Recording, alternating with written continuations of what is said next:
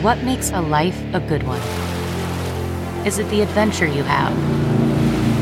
Or the friends you find along the way? Maybe it's pursuing your passion while striving to protect, defend, and save what you believe in every single day. So, what makes a life a good one?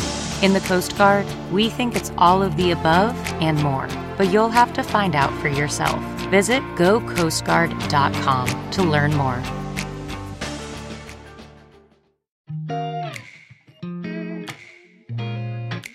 Coffee with a Friend is like capturing joy in a cup. Welcome to the Coffee with Jenny B podcast, hosted by Jenny B, a lover of all things coffee. Each week, Jenny will chat about connecting over coffee, what brings her joy, and everything in between. A lot can happen over coffee, so grab a cup, sit back, and enjoy. Now here's your host, Jenny B. Hello and welcome to the show. You know I love coffee, and I especially love that cup of coffee in the morning, first thing.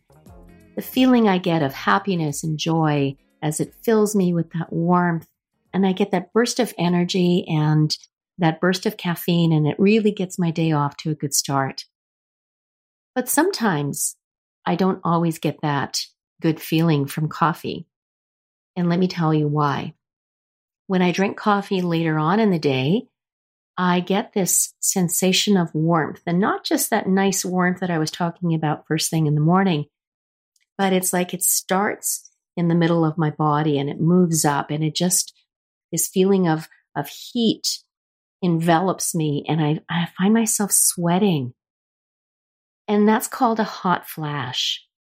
And typically women who are going through menopause or perimenopause experience that as one of the symptoms.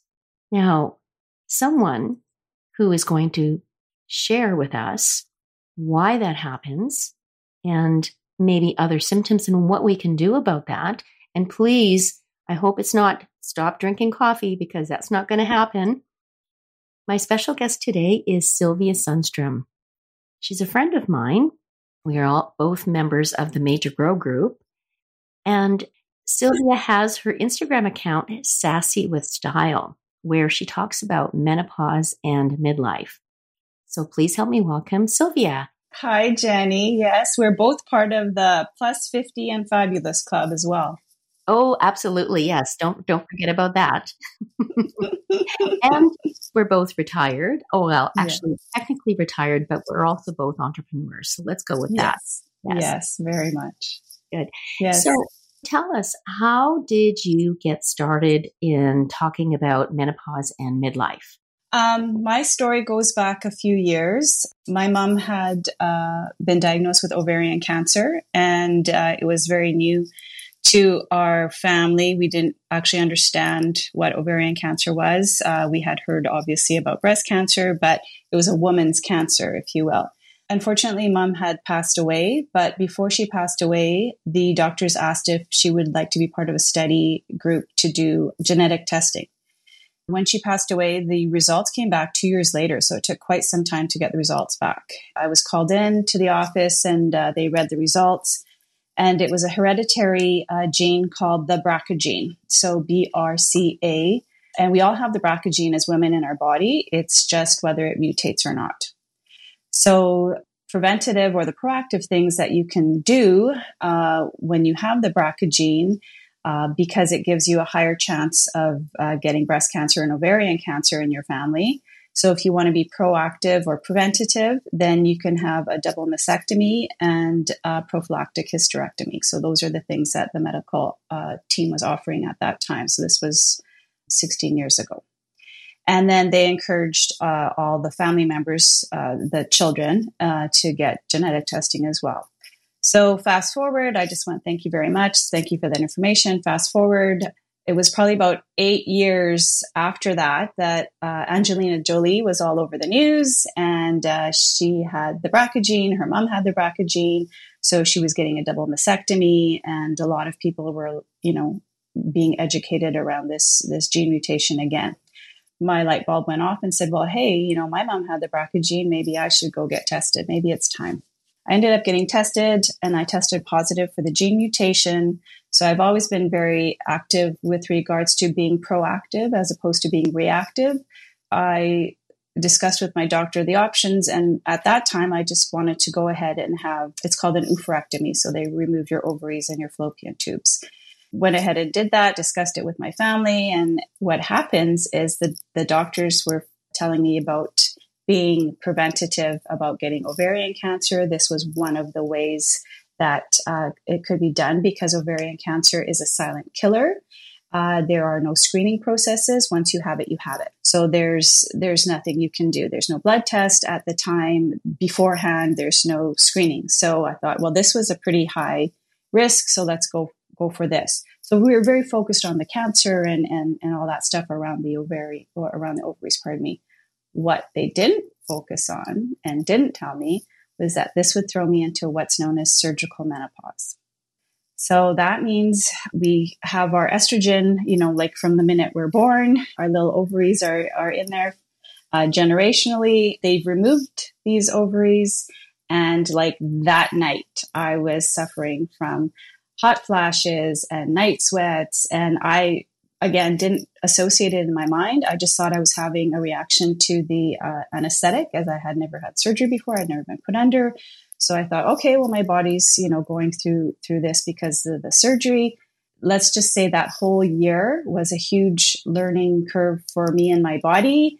All the Pandora's box of menopause symptoms that could be thrown at you were. And so for me, again, it was an educational thing. I wanted to be proactive and find out what the HE226 is going on with my body.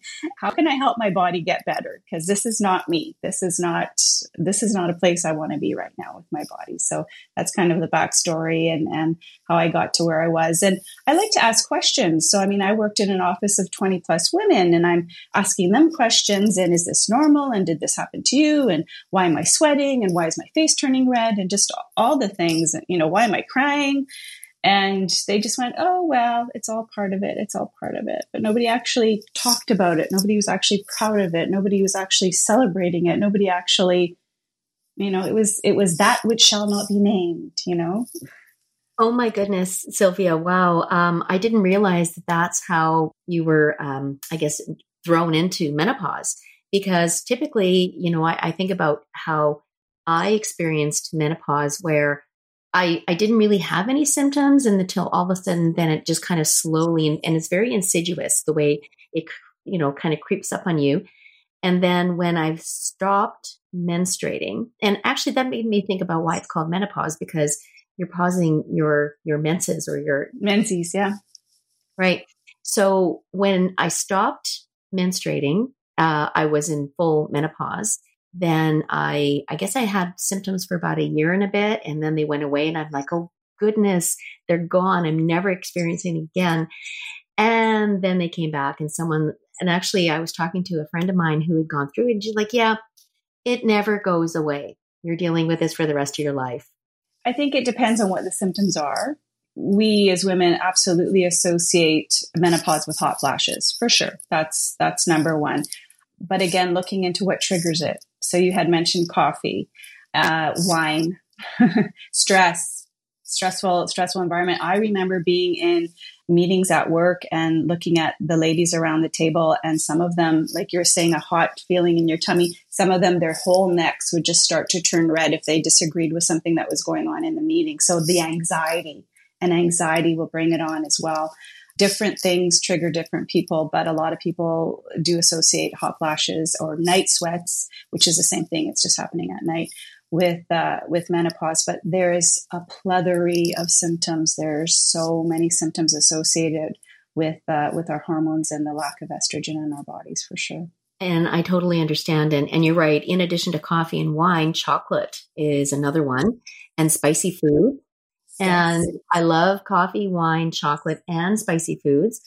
And so when I do, I guess if I'm making the choice to have them, knowing that I'm going to have some sort of reaction, then I'd rather have it and deal with the reaction than say, okay, I have to cut all this stuff out of my life, because what's the point? We might as well just say goodbye to joy and then just deal with nothing. Right. And so for me, it's making sure that, yeah, okay, if I'm going to have coffee, maybe I might have just 2 cups instead of 4.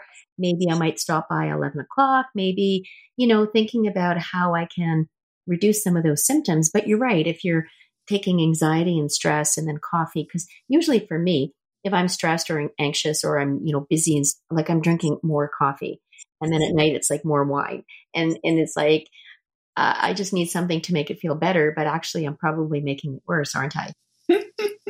Again, everybody's different. And you said, life is to be lived. So that was my motto all the way through. I was just like, hey, if I'm going to have a hot flash, I might as well enjoy myself and have a glass of wine. I am not giving up my glass of wine. So yeah, I love my coffee in the morning and a glass of wine. I'm drinking less now. Again, it's a choice. Yeah, you really have to know what your triggers are for sure. Another sign of, what happens with our hormones is that I know that when you're stressed, it's that cortisol. So you have more weight gain in your abdomen, in your stomach. And I like to call it a menopot because, well, that's what it is basically. But I remember reading a study by a physician, so a male physician, who was talking about the fact that weight gain had nothing to do, or I should flip it around and say menopause does not cause weight gain. And I thought, okay, first of all, you're a male talking about menopause and weight gain. And second, I thought he was, full of BS. All of a sudden, you're going through menopause and now I've got this pot and nothing's changed. I mean, I'm not eating any different. I'm not exercising any different. I'm not doing anything different, except now my hormones are acting up. And now I've got this pot that wasn't there before. I know that they say that there's different ways that you can deal with that. So what are some of the things that you can recommend that we can do to maybe reduce that menopause? Again, I just keep reiterating to the fact that we're all very different. Our bodies are very different. The one commonality, if you will, is you have to work with your body and not against your body. And what do I mean by that? I mean, you have to educate yourself around what works for you. So you brought up cortisol, huge. Cortisol has to do with our immune system as well. And this is where we store all our stress, in our stomach. This is where it is. And so if you can reduce your stress either by meditation or by yoga or, journaling or mindfulness or grounding, that's what you have to come to the realization that works for you. Now, having said that, I agree. I was exercising, I was doing all the things that I was doing before, and I was just getting, this menopause pot. I was Googling how to lose, those pesky 5 to 10 pounds, how to do this, how to do that. I have to say the resources are out there. Again, you just have to tap into what works for you. And my husband and I have, again, been very proactive and very active lifestyles. He actually started watching videos about fasting. And I always said, well, there's no way I'm going to take out any food in my, I love my, chocolate cakes and this and that. Why would I give anything up? The more I looked into it, the more sense it made. Okay. So as we get older, we don't need that much food, right? You find with your parents, it's like, why didn't you eat today? It's like, I'm not hungry. And it's because they're not hungry. You don't need those calories in your body to burn them up as you did when you were younger, running around with the kids, dropping them off, going to work, going grocery shopping. So as we get older, fasting is something that I would suggest. Again, I'm not a doctor, but that was something definitely I would suggest you look into. I intermittent fast daily. So I have a 16 and 8 window. What does that mean? That means I stop eating at a certain time after dinner, 16 hours, and then I feast for 8 hours. So I eat in that 8-hour window. That helped a lot. That helped so much. So I've been doing that for the past 4 years, and yeah, that weight is not there. The energy is there. I'm not starving. So that's number one. Number two is we need more weights. So you need to work on your bones. You need to make sure that you've got strong and healthy bones. How do you do that? Not by aerobic exercise. Aerobics is fun. I personally hate running, so I do trampoline because I love bouncing up and down. I obviously jumped up and down on the bed when I was a child, but It's a good way to burn calories as well. There's other aerobic activities that you can do, but you have to at least minimum three to four times a week do something that's going to be building your bones. So weights and heavy weights. Don't be afraid to lift heavy. If you don't know what you're doing, watch the videos, get a trainer. Those are, osteoporosis. We are so prone as we get older for our bones breaking, knee issues, hip issues. Well, first of all, it's interesting that you've been doing it for 4 years, because I'm sure it must have been difficult to get started, because I know that I was doing that a couple of years ago. I was trying the intermittent fasting, and there's actually an app. I think it's called Zero, if I'm not mistaken, where you can log in when you're starting and then keep track of every day that you're doing it. And I was doing it for a while, but I'm not sure why I stopped. It wasn't that it was hard work. It was that I guess that I wanted to eat later, or I don't know what it was. I can't remember now, but I stopped it. But it's interesting that, first of all, you've been doing it for 4 years, but that you have really good results. And it gives me that encouragement that perhaps I want to try this again. And you're absolutely right about lifting weights, because I've heard that over and over that. Yes, it's good aerobics for your heart health and, getting your heart rate up and so on. But it's the muscle mass. It's because we lose muscle mass as we get older. Everything is sagging. Gravity is our worst enemy. And because everything is sagging, you want to be able to firm up everything. And so by firming it up, it's not just working with your bones, but it's also how we see ourselves too. Because for me, sometimes when I look in the mirror, it's like, oh, I've got the turkey wings and I've got this and that. And, I want to do something about it, but talking about it isn't enough. I actually have to do something. And I like your suggestion about, watching videos is one thing, but hiring a trainer to say, okay, can you show me or help me work out a plan that I can do this at home? And a lot of people need that motivation as well. So just by watching a video, you can't always motivate yourself. My husband is absolutely so disciplined. He's amazing. So I kind of bounce off of him with regards to motivation. When I'm not motivated by watching the videos or whatever, I have gone out and hired a trainer to show me things. What works, again, for women may not work for men, just because of the way our bodies are built.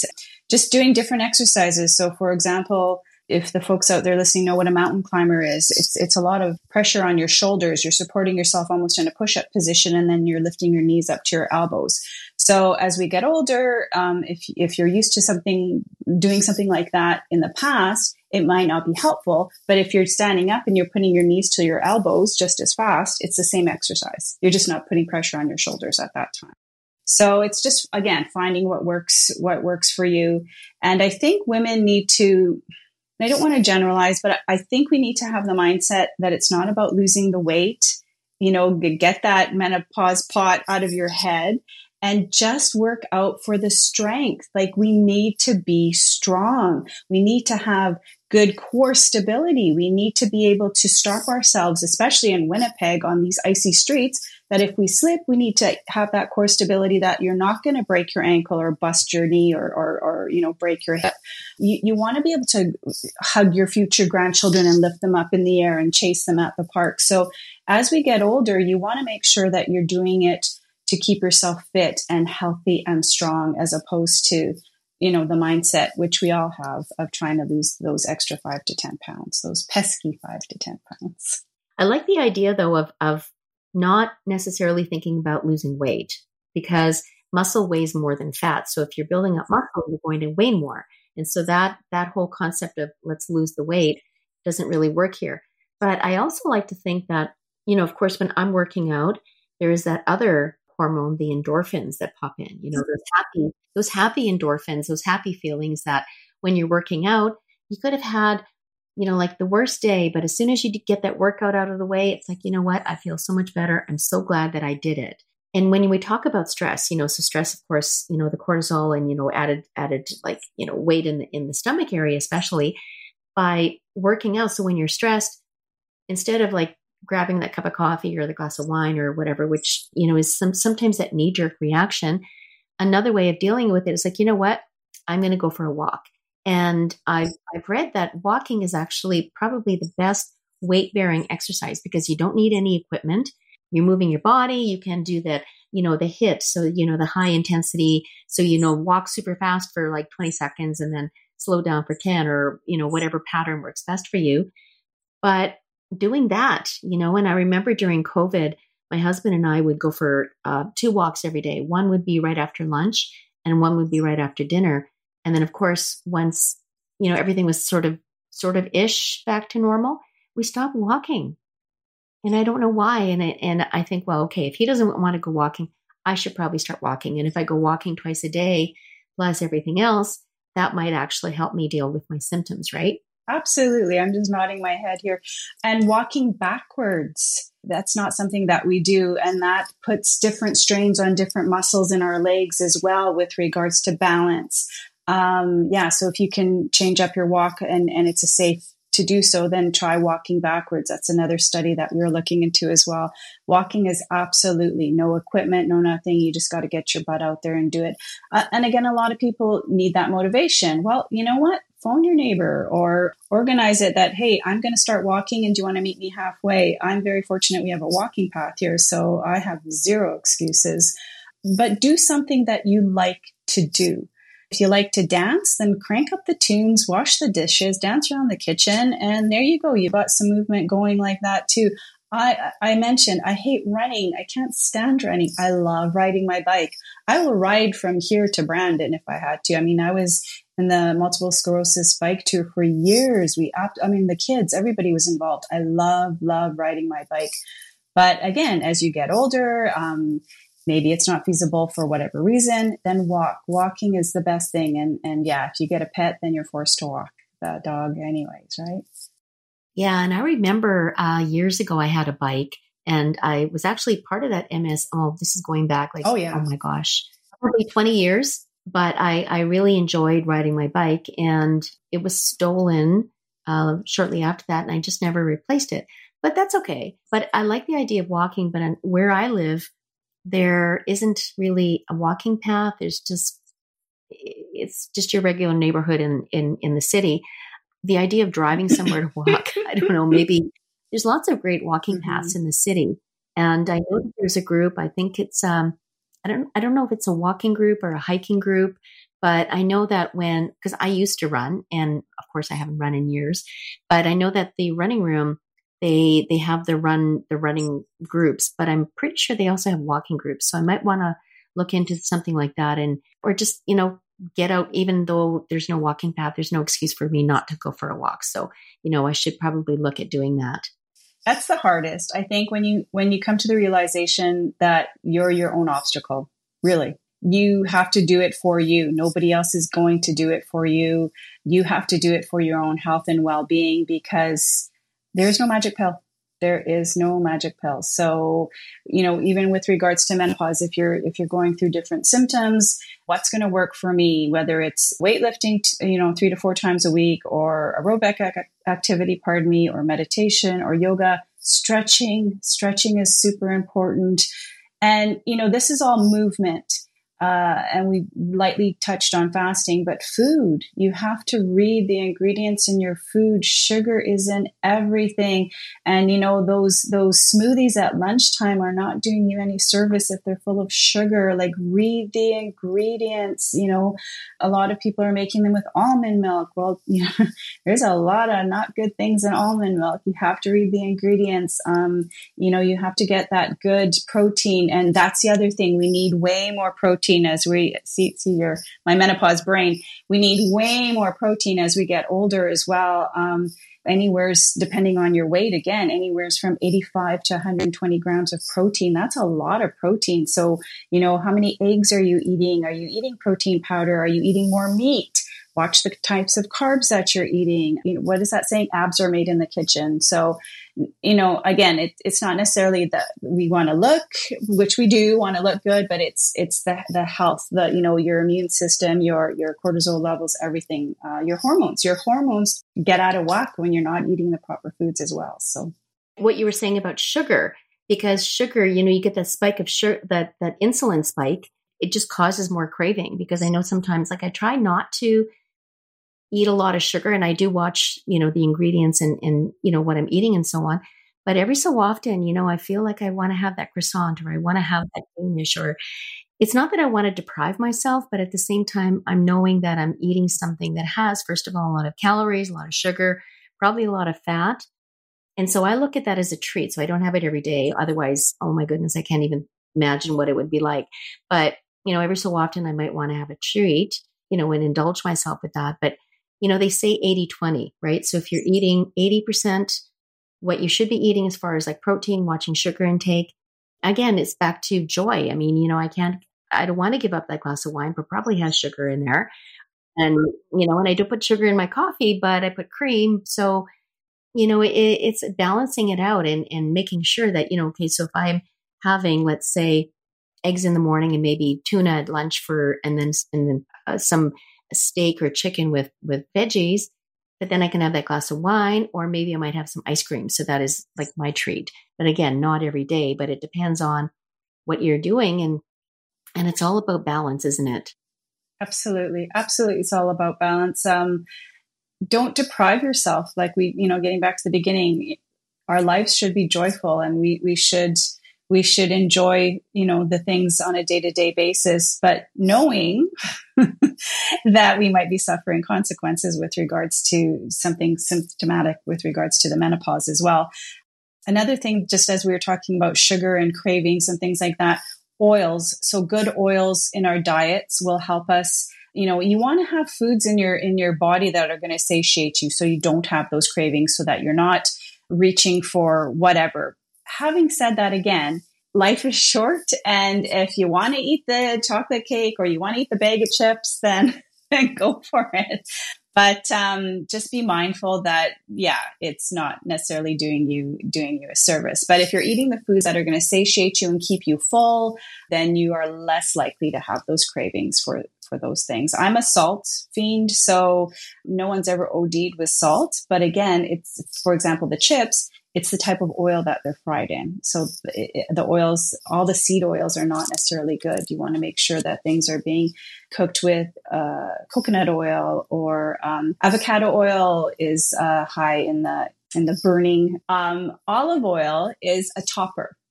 So a lot of people cook with olive oil, but if you're going to cook with olive oil, you want to add some butter into it. High burning point. That's what I wanted to say. So avocado oil has a high burning point. A lot of people use olive oil because it's healthy. Olive oil is actually more of a topper, but these are all good healthy fats as opposed to sunflower oil, canola oil, you know, those kind of things. You know, when I was going to ask you about oils, because I know that, well, first of all, when you talk about something that satisfies your cravings is the protein for sure. For instance, in the afternoon, instead of, you know, that sort of 3 o'clock-ish where you want something. So instead of grabbing something that is sugary, you know, grabbing a piece of cheese, if you know, as long as you can handle the dairy, which can help satisfy. But then I was going to ask about fats, because fats can also be very satisfying. So having, let's say, an avocado would be more satisfying than, say, having a bagel or even toast with peanut butter and jam. You know, so it's thinking about making those wise food choices.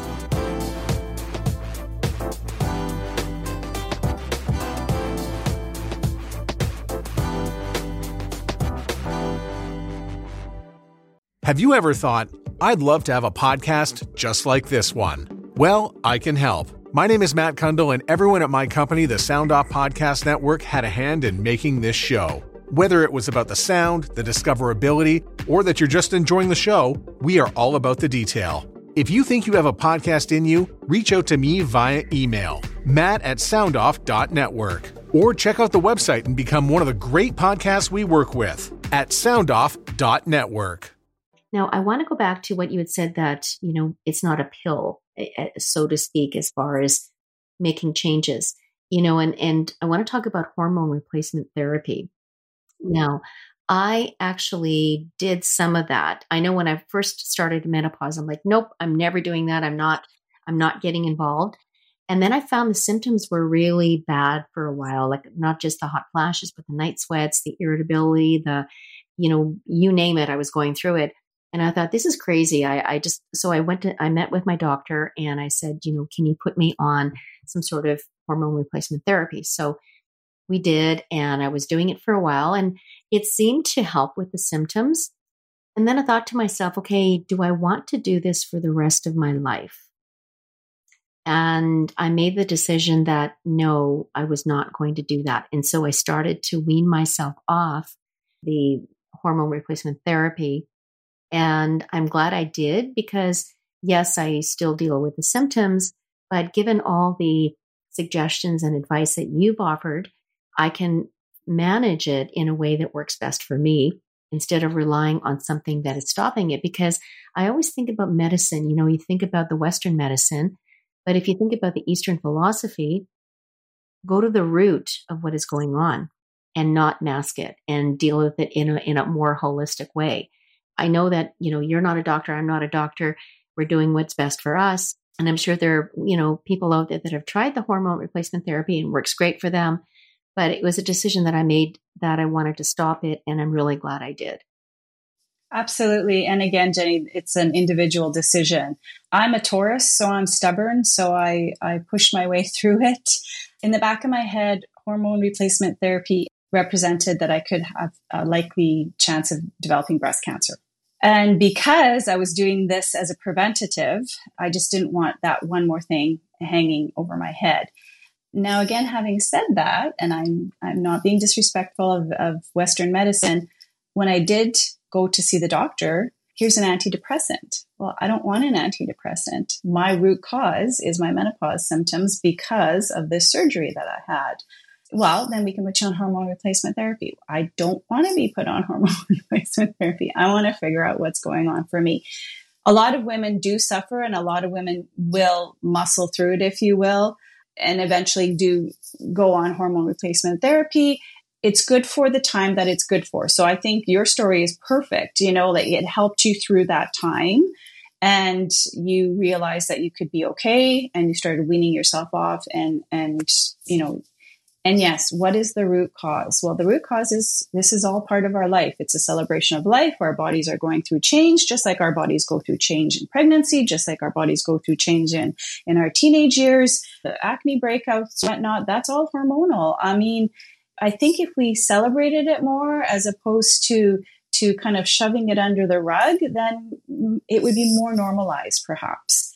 And I know that the doctors have only 15 minutes with us when they talk to us, but if we could go in with our questions and if we could work in an integral healthcare system where we could use our naturopaths and where we could use our doctors and where we could use our nutritionist and, you know, all of that collaborating together so that you as a whole person can go through this journey and not suffer, for lack of better terminology. I agree with you 100%, you know, that it gets back to what works best for you. And for some women, hormone replacement therapy is what they need based on whatever they're going through.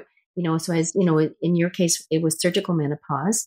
I know that they say, look to your mother for what you may be going to experience in your life. Now, my mother died when I was 25. She was 25. Or I was 25, sorry. I was 25, she was 55, and she died of lung cancer. I remember that she had an emergency hysterectomy. And I don't know how I remember. I think I might have been 5 or 6 years old. And it's funny how your memory, even at that age, and I remember visiting her in the hospital with my brother. And the one memory that stands out is, first of all, she was really sick and almost died. But I remember eating those pastel mints. The craziest thing that I remember. And she went into menopause because that's what happens when you have an hysterectomy or surgical, where you go into menopause because of that. Maybe she had symptoms but never talked about it. Or I'm sure she must have been experiencing the hot flashes and the night sweats and everything else that went along with it. But I don't remember her ever talking about it or maybe me asking questions or noticing anything. Of course, when you're a teenager, you really don't notice what's around you, except what's in front of you. And so for me, not having that, I didn't even think about asking questions about any of that. And so for me, you know, I don't know if maybe she hadn't experienced a hysterectomy, would she have experienced the same symptoms that I was going through myself? So for anyone out there, if your mother is still around, ask her those questions, ask what's going on, and find out what her experiences are or were. And this might help you deal with what you're going through, because I really wish that I had had those conversations with her. So my mom passed away at 68. So she did go through menopause. My mom tried to shield us, I think, from things with regards to health. And perhaps that's why I'm such a healthcare advocate and, you know, health and wellness. It's so important to educate yourself. It is so important. My memory of my mom going through a hot flash was walking through Eaton's and her winter coat around her shoulders and trying to like look at clothes at the same time while her jacket's falling down. And I would go like, what are you doing? Like, why are you half dressed here? And that's, you know, again, it's like, that's okay. That's okay. Like nobody talked about it growing up. So yeah, I'm shouting it from the rooftops because it's a beautiful time. It should be a beautiful time. I don't know if it's our North American society. I know in other societies, it's the spring of life. It's your second spring. There's so many cultural influences and how you were brought up and traditionally that how you perceive, you know, menopause and midlife. So if you can manage your symptoms, great, but absolutely have those conversations. I have two boys. And when I was going through this, everybody in this house knew what I was going through, why I was going through it. That could have had to have done with my anxiety and my mood swings, but still they all knew. Mom's having one of those moments right now. And this is why it's because of menopause. So yeah, so have the conversation with your kids and even girls. I mean, again, these are puberty, pregnancy, and menopause. These are huge events in our lives if we're fortunate enough to go through all of them. And we are living longer as well. So women are now living well into their 80s. So this is a third of our lives. I mean, perimenopause is around the time you get menopause. So as you mentioned, the last period that you have 12 months from that, well, you could be experiencing symptoms, you know, as early as 10 years prior to that, little sprinklings. And that's the difference between surgical menopause and regular menopause or normal menopause, if you will. You go through it in stages and phases, whereas surgical menopause, everything's like at once. I remember a girlfriend of mine, Kim, she went into menopause at the age of 35, mm-hmm. which is actually quite young because...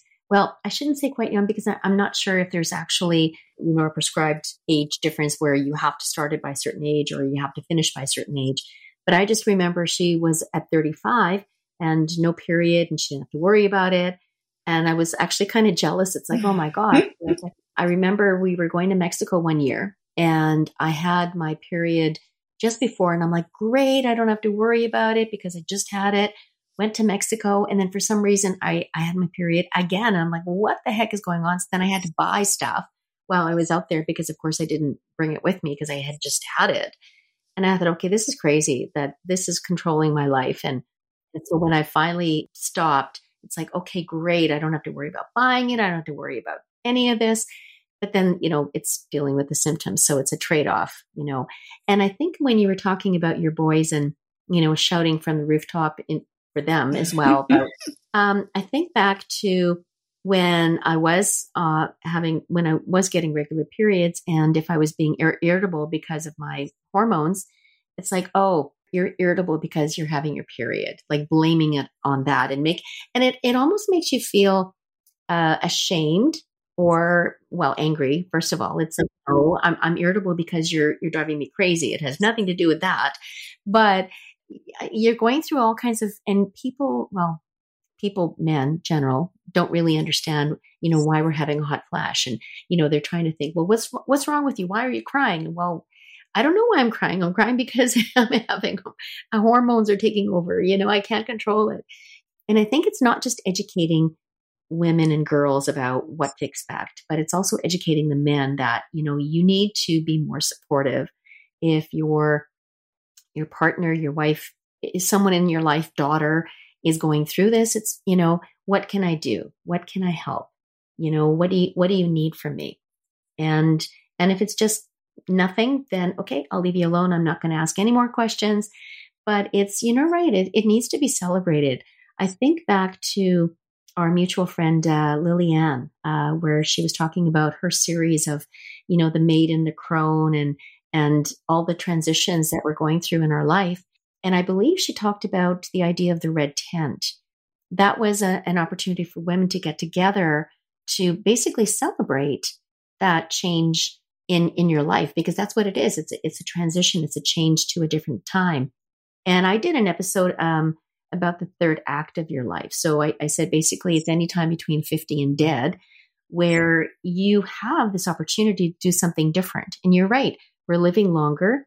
So why can't we celebrate this opportunity and do something different with our lives, and something that, so we're not, do something for ourselves instead of for others? Because, you know, we're raising children, we're working, we're paying the bills, we're doing all of that and being responsible women. But now it's an opportunity for us to really celebrate the idea that we can now be free to do whatever it is that we want to do. It's a newfound freedom for sure. I mean, this is the time to reach for our highest selves. This is the time to do the things that we want to do. And again, it's about learning and exploring and educating and being with women and other groups, and yeah, just enjoying ourselves. Life doesn't end at 40, so let's stop acting like it does. There is so much life left to live. I think about you and what you're doing with talking about menopause and midlife. And I love that you called your Instagram account Sassy with Style. Now, where did that come from? Because, well, obviously I know you're sassy, but where did that come from?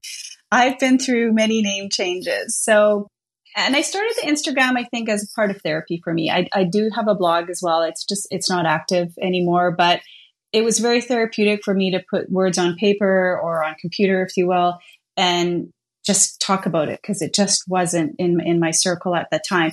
So I went through different names. So my first name was Risky Jeans. So RISKYGENES. So Risky Jeans. And then I thought, well, nobody's really going to get it. Again, the whole gene mutation wasn't really there just yet. So then I switched it to I'm Still Hot, which is what the name of my blog is. So that was metaphoric, as well as I thought physical. I'm still hot. And then I got a lot of creepers leaving messages and whatnot. And I kept showing them to my kids because I was very new to this, and especially the boys. It's like, oh no, you got to change your name. No, you're not having any of these weirdos. And then my husband's an amazing cook. And we were in the kitchen one day, and I'm the sous chef. So he's the cook. So we were kind of doing whatever, dancing around the kitchen. He was making some sort of a spaghetti sauce, I think. And he said it was Sassy with Style. And I went, Sassy with Style. So there you go. I love that. And, sassy, when you think about somebody that's, and just the way you said it, sassy, right? It's like you've got spunk. I remember Mary Tyler Moore, there was an episode where Lou Grant is saying to Mary, he says, you got spunk. And she's like, oh, that's so great. I hate spunk. So, right. It's the idea, like you've spunk and you've got, you've got charisma and you've got attitude and you've got it, the whole package, sassy. I remember my granddaughter, Lenny, was over, this is, I think, a few months ago, and she was doing something. And I can't remember. I called her sassy, and I don't remember calling her sassy. And then, she went home, and then my daughter sent me a text, and she's like, yeah, Lenny said grandma called her sassy, and she was all proud of it. And she kept calling herself Aww. Sassy Lenny. And we're sassy in this age. I mean, we have the, we don't give an F attitude a lot of times too. So we can be sassy, we can be classy. It's all in a package for sure. When I think back to, there's a poem about, when I'm old, I will wear a red hat and a purple boa, and the whole idea that, who cares? Who cares what you're wearing? Who cares what you look like? Well, I shouldn't say who cares. I mean, we still want to look good for ourselves, right? But if I read those articles about, if you're over 50, you shouldn't be dressing this way, or you shouldn't have your hairstyle that way. Well, who are you to tell me that I can't wear that, or I can't wear my hair a certain way? It's whatever makes you feel good. Yeah. And lately I've been, with my teal. So I've got my nails, and when I get people commenting, it's like, oh, you're all color coordinated. And I said, yeah, because it makes me feel happy. that it gives me that sense of joy that I, you know, it's like leaving the house without wearing perfume. If you can wear perfume, you know, it's like that finishing touch that makes you feel, okay, I'm ready to take on the world. I mean, there's a few memes going around. Am I too old for this? Am I, you know, or am I too young for this or whatever? It's like you said, whatever floats your boat, as long as you're not hurting anyone in the process. If you want to wear the short shorts, go ahead. If you want to wear the long sweater with the turtleneck, whatever you want to wear. Good advice, because after all, you know, we've got this one life to live, and, you know, it's all getting back to that joy, you know, putting joy in our lives. What makes you happy? What gives you that purpose to get through life? And when you are in the latter part of your life, it's, you know, eat the thing, do the thing, wear the thing, you know, say the thing, because if you don't, when are you going to get a chance to do it? You know, it's like if you've got that good purse or the good china or that beautiful outfit that you say, you know, I'm going to wear it on a special occasion. Why can't today be a special occasion? Why can't you put out the china just because, you know? And I think that by depriving us of these little pleasures that we have, you know, that cup of coffee, that glass of wine in the evening, you know, even that croissant every day, not every day, sorry. Sorry. Whoops. Okay. Having that croissant, instead of gobbling it down, like mindlessly eating whatever that is, you know, it's taking that moment to really eat it and have that cup of coffee and just enjoy the moment, sitting outside, you know, in a little patio and sun is shining and the birds are chirping and you've just got that beautiful breeze and just enjoying the moment. So no, I do not eat a croissant every day. I don't know if that was a Freudian slip, but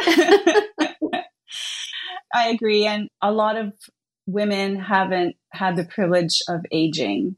So life is short. And I think to be grateful and just exactly what you said about eating mindfully or just being mindful in the moment and enjoying the moment for what it is and just giving thanks. Yeah, a lot of people have gone far too soon and are not able to enjoy those moments. And life is full of those moments if you look around, for sure. You are doing a lunch hour series. So you're doing Wednesday. Is it an Instagram live that you're doing? Yes. Or yeah. No, unfortunately, Instagram and Facebook don't like each other for whatever reason. So I can't put the live onto the Facebook as well. And or I'm just not that savvy yet. But it's an Instagram live on Wednesdays at noon, and it's a summer lunch and learn series, and it's called Menopause Is. So each week I have a different guest on, either by expertise or by education, helping us go through our menopause or perimenopause with different topics. So this last Wednesday, it was Menopause Is Oral Health. So different symptoms of oral health with regards to your menopause and how to mitigate that. So each week I have a different topic, different guests, and they're saved on my posts. And they're also saved in the IGTV series under Menopause Is. So yeah, that's going on Wednesdays at noon until August 3rd, I believe is my last one. So if you want to follow Sassy_with_style on Instagram, you can find all those different posts of all the things that Sylvia's been doing. But I know that you're doing something in the fall with Vanessa from Equip Wellness Collective. Now, can you tell us a little bit about that? Yes, Jenny, there's actually a couple of things going on. So in the fall, Vanessa and I are going to be putting together a sassy box. Ooh. So what is a sassy box? So I talk about a lot of the products that I use. And just to kind of bring this full circle, I did end up being diagnosed with breast cancer in 2020. So again, very much still on the preventative wheel, if you will. And a lot of products I use, I try and make sure that they're locally sourced as well as natural products that I'm putting against my skin.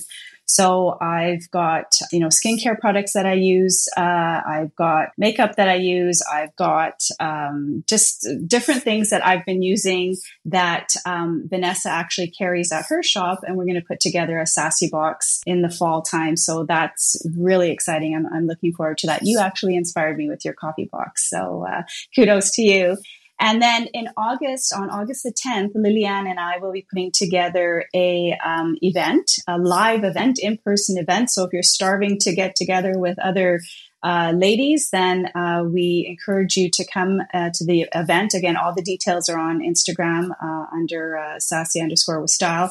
But we're going to be putting together a event where we're going to be talking about breast health and self-breast examination. I found my lump, so I think that's super important. And I'd like to, again, my platform is mostly about education, health and wellness, and just having fun along the way. And then we're also going to be having a light yoga, as well as Vanessa has curated a tea with awakened herbs for females specifically. So we're going to be sampling some of the tea, and it may or may not be in the box in the fall. It will. Oh. Good information, and I'll make sure that I put your Instagram handle and in the show notes, and so that if somebody wants to, connect with you and find out more about that information, and then I'll also include that on my own Instagram account so that people know to sign up. First of all, for the event that's happening in August with Liliane, and then of course, as information becomes more readily available about the box, the Sassy Box, in the fall. Then I'm sure people will want to know, well, first of all, want to buy that box. But I also love that it is full of items that you have curated yourself. These are items that you are actually using yourself. And there's nothing better than someone who can recommend something because it's worked for them versus, try this because I'm getting paid to do it or whatever it is. But this is more about you're endorsing it because this is what's worked for you. Well, this has been wonderful, and I really enjoy having you here and sharing all your information with us and learning more about, menopause and midlife and how it doesn't have to stop what we're doing. In fact, we should think about it as more of a celebration. And so thank you so much, Sylvia. Thank you, Jenny, for having me. And yes, absolutely. Let's keep this conversation going and get that stigmatism away and celebrate this time in our lives for sure. Thank you again. So until next time, think about what you want to celebrate in your life. And so if you are going through that change in life, wear the thing, do the thing, say the thing, eat the thing. But at the same time, find what works best for you, whether it's lifting weights, whether it's intermittent fasting, whether it's drinking more water, because I'm guilty of not doing enough of that. But it's finding what works best for you. And again, it's celebrating life and enjoying every single moment. Thanks so much for listening. If you like Coffee with Jenny B and want to know more, connect with Jenny on Instagram at Coffee with Jenny B. That's Jenny with a G. Until then, all you need is joy and more coffee. Produced and distributed by the Sound Off Media Company. I'm Andrea Askowitz. And I'm Allison Langer. And we are the hosts of Writing Class Radio, a podcast, but we are so much more. We have writing classes. So if you are looking for live online classes where you can join a community, write to a prompt, get feedback, and get better, check out all our classes at writingclassradio.com. And listen to our podcast wherever you get your podcasts and at writingclassradio.com.